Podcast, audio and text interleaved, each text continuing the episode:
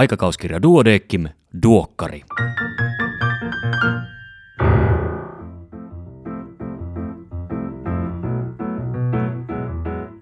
Tämä on numero yksi vuonna kaksituhattakaksikymmentäkaksi. Minä olen Kari Hevossaari, lääkäri Helsingistä. Tervetuloa uuteen vuoteen ja tervetuloa mukaan Aikakauskirja Duodecimin tuoreimman numeron läpikäyntiin.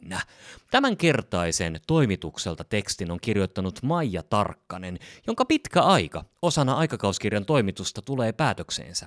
Otsikko on Kiitos ja kunnia, luen tekstin kokonaisuudessaan. Takanani on lähes kymmenen vuotta Aikakauskirja Duodecimin lääketieteellisen toimituksen onkologian toimittajana ja reilu kolme vuotta osa-aikaisena toimitussihteerinä. On tullut aika poistua näyttämöltä, ennen kuin esimerkiksi päätoimittaja tulisi ystävällisesti huomauttamaan, että nyt Maija, sinun olisi jo aika mennä. Kumartaen täytyy kiittää koko D-yhteisöä menneistä vuosista, sillä ovathan nämä pestini olleet aivan luksusta. Olen saanut olla päivittäin tekemisissä akateemisten ja tieteellisesti ajattelevien, innostuneiden ihmisten kanssa sekä nähdä aitiopaikalta upean lehden syntyä. Isot kiitokset lääketieteelliselle ja tekniselle toimitukselle, yhteistyökumppaneille, kaikille kirjoittajille, jotka ovat kärsivällisesti jaksaneet maanitteluitani sekä lukijoille. Lehteemme kirjoittavat äärimmäisen motivoituneet asiantuntijat, joilla on monta rautaa tulessa, eikä kirjoittamiselle ole ollenkaan helppoa löytää riittävästi aikaa.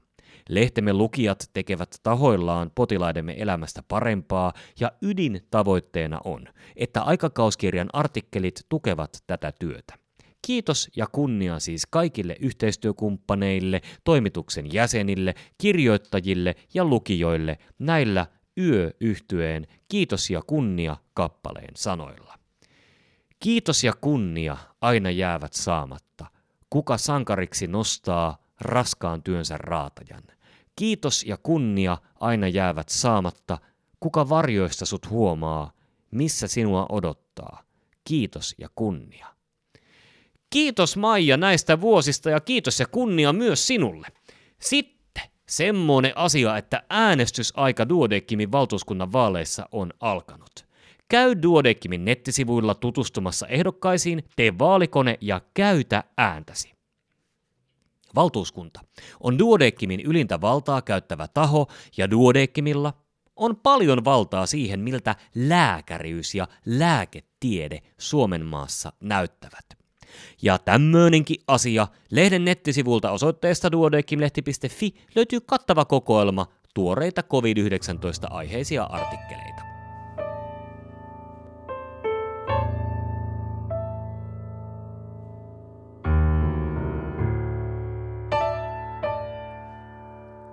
Pääkirjoituksia on kaksi kappaletta. Ensimmäinen on otsikoitu Satunnaistettut pragmaattiset monikeskustutkimukset ovat parantaneet covid yhdeksäntoista-taudin hoitoa, ja toinen on otsikoitu Mistä rakentuu hyvä terveysturvallisuus Suomessa ja maailmalla?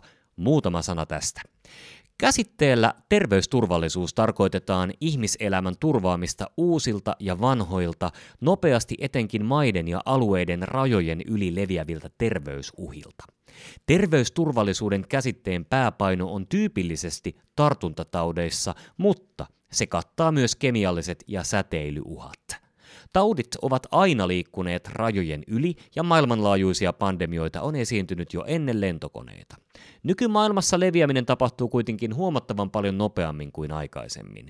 Tämän vuoksi on entisestään painotettava ennaltaehkäisyä ja tapausten nopeaa tunnistamista. Nämä onnistuvat vain, jos perusterveydenhuolto ja toisaalta epidemiologiset seurantajärjestelmät ja laboratoriot ovat riittävästi resurssoituja.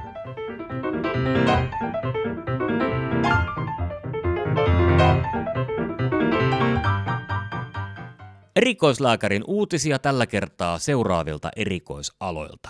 Yleislääketiede, naistentaudit ja synnytykset, geriatria, kardiologia, neurologia, akuuttilääketiede sekä anestesiologia ja tehohoito. Tässä muutaman uutisen keskeinen sisältö, kaikki uutiset ja tarkemmat tiedot löydät lehdestä paperisena tai sähköisenä. Potilas mukaan päätöksentekoon myös, kun kyseessä on virtsatieinfektio. Hollantilaiset tutkijat pyrkivät selmittämään, mitä potilaat pitävät tärkeänä virtsatieinfektion hoidossa.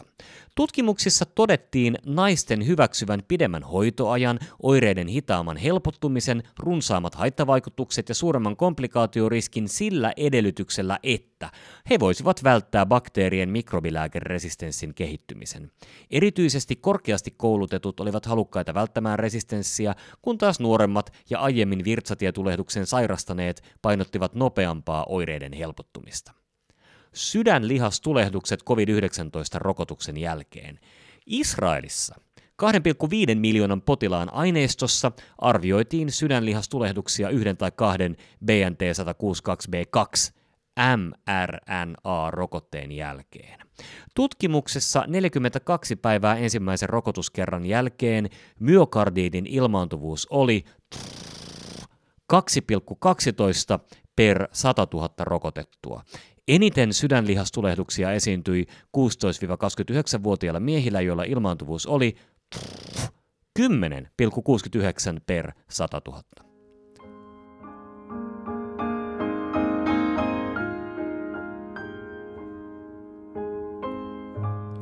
Katsausartikkelit. Endokriiniset ja metaboliset ongelmat lapsuus- ja nuoruusiän syöpähoitojen jälkeen.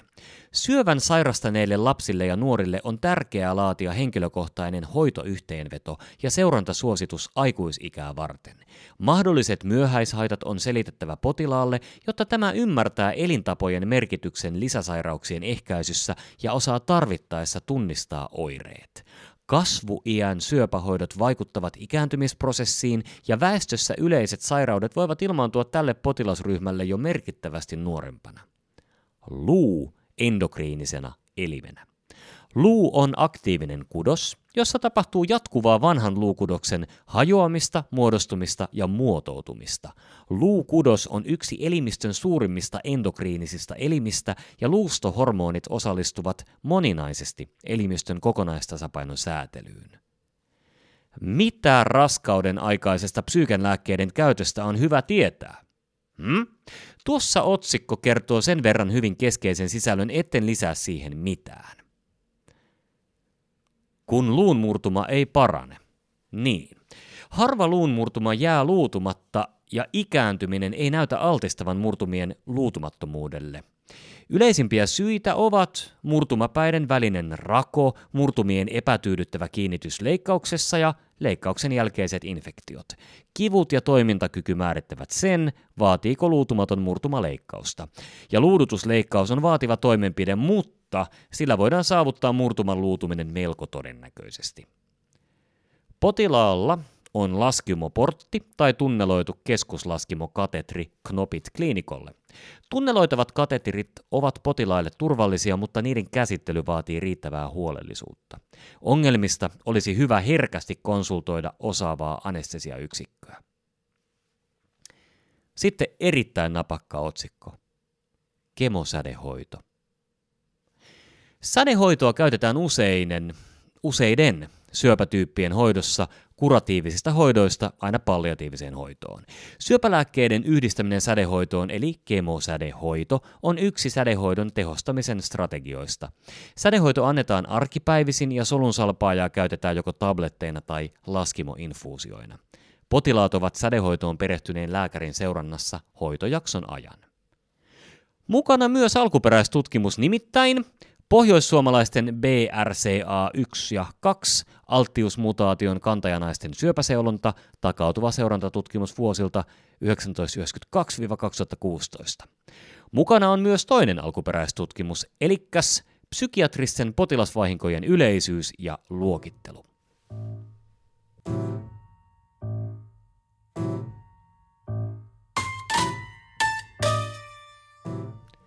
Tämänkertaisessa numerossa on mukana Napit vastakkain -palsta.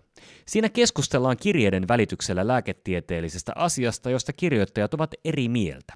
Kiistakapulana tällä kertaa naisen sterilisaation toteutus, munanjohtimet poistaen vaiko ei. Mukana on perätikin kolme in press-artikkelia. Raskausdiabeteksen metformiinihoito on turvallista jälkikasvulle. Interleukiini kolmetoista -reseptori suojaa kokeelliselta ihosyövältä. Lipidi- ja glukoosiaineenvaihdunnan merkkiaineet ennustavat verenpainetautia.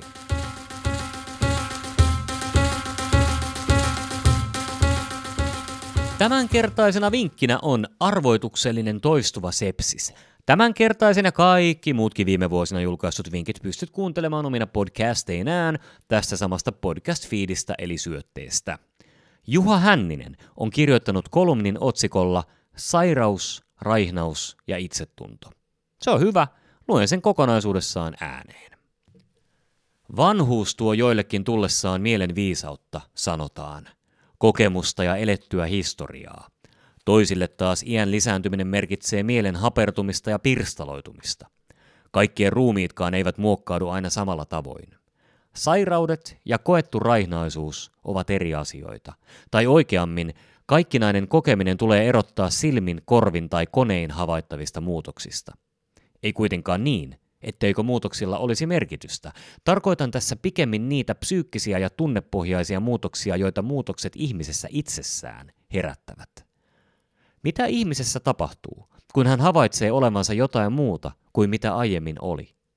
Tämä muutos on samalla muuttanut myös suhteita ulkomaailmaan ja muihin ihmisiin.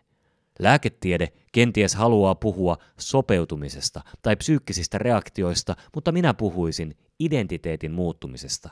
Se on jotain paljon enemmän. Osasta meistä tuntuu, että kuolema on parempi vaihtoehto kuin muuttuminen joksikin toiseksi, vieraaksi itselleen tai läheisilleen. Aina se ei ole riippuvaista iästä, muutos voi koskettaa hyvin nuortakin ihmistä. Ulkoapäin tarkasteltuna vaikkapa lääkärin silmin, muutosta ei välttämättä edes havaita tai ei tunnisteta. Sitä vain ihmetellään toisen sitkeyden puutetta.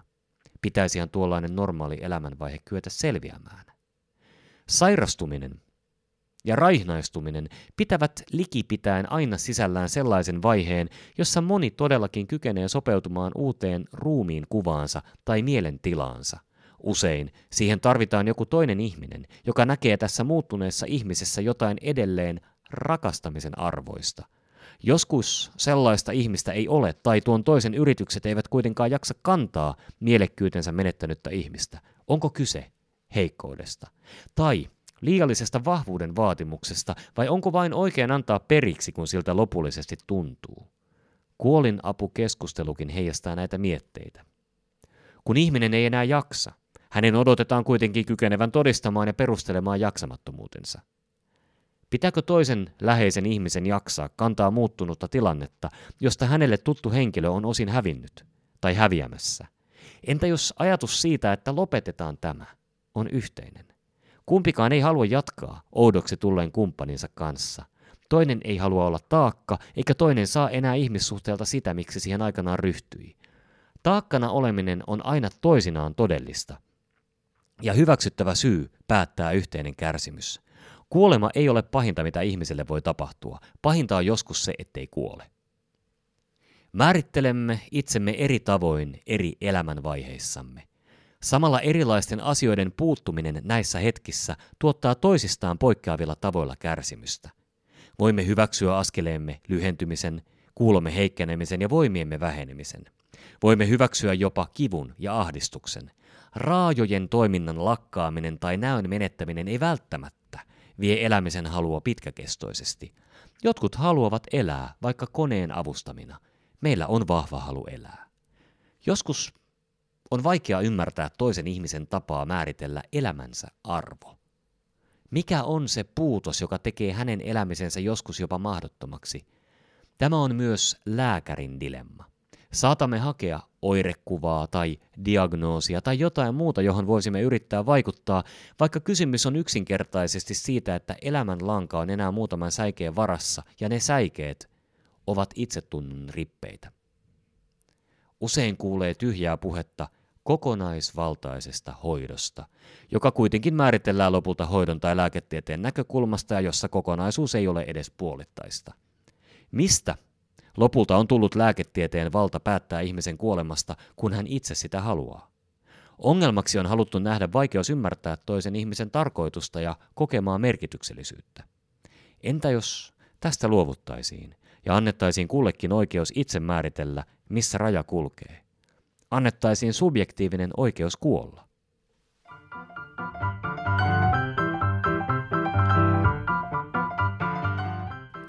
Siinä kaikki tällä kertaa. Kiitos kun kuuntelit. Todellakin. Hyvää alkanutta vuotta. Toivottavasti siitä tulee ältsin hyvä ja mahdollisimman kulkutautivapaa. Palataan asiaan parin viikon päästä. Voi hyvin siihen asti.